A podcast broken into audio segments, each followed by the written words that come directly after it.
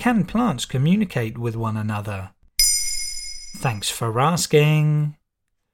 You might think that plants are silent and passive, but recent studies have shown that they can actually make sounds and send signals to each other, especially when they're stressed or under attack. Researchers at Tel Aviv University recently released their findings from a six year experiment, which saw them record sounds emitted by certain plants. We've actually known for over 10 years now that plants emit vibrations, but it's the first time that sounds have been detected, meaning it's a groundbreaking find.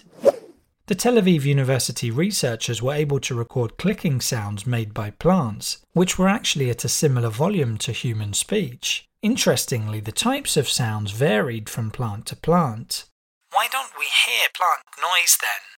It's because it's at too high a frequency for the human ear to detect, within the range of 40 to 80 kHz but any other creature within 4 or 5 yards would be able to hear them, as long as it can hear ultrasound. The test saw the plants placed in an acoustic box and recorded using a special microphone. Some were starved of water at times and some were cut, while the control group was left unharmed. The plants tended to make more sounds when under stress. Plants which were dehydrated or injured let out dozens of sounds per hour, whereas the control group would emit less than one sound per hour.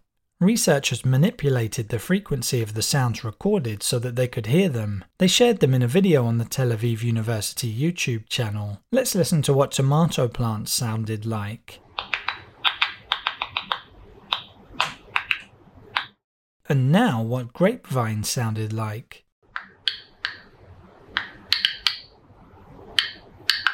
You may be wondering in concrete terms how plants make those sounds. The researchers don't know for sure, but they've speculated it may be down to pressure changing in their stems.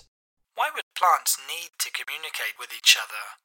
Most of all to protect themselves from possible predators, and sounds aren't the only way that plants communicate. They also emit volatile organic compounds, or VOCs, which are chemicals that can travel through the air and affect the behavior of other plants and animals. For example, some plants can release VOCs to attract pollinators, repel herbivores, or warn neighbouring plants of danger.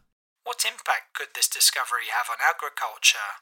If farmers were able to get accurate information from their plants, they would be able to care for them more efficiently. They would know which plants are most in need of water, for example. According to Reader's Digest, that could reduce water expenditure by up to 50% and crop yield would improve significantly. In times of climate change and increasing drought around the world, using water efficiently is more and more critical, both for the environment and for food security.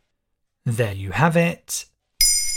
Now you know whether plants can communicate with one another.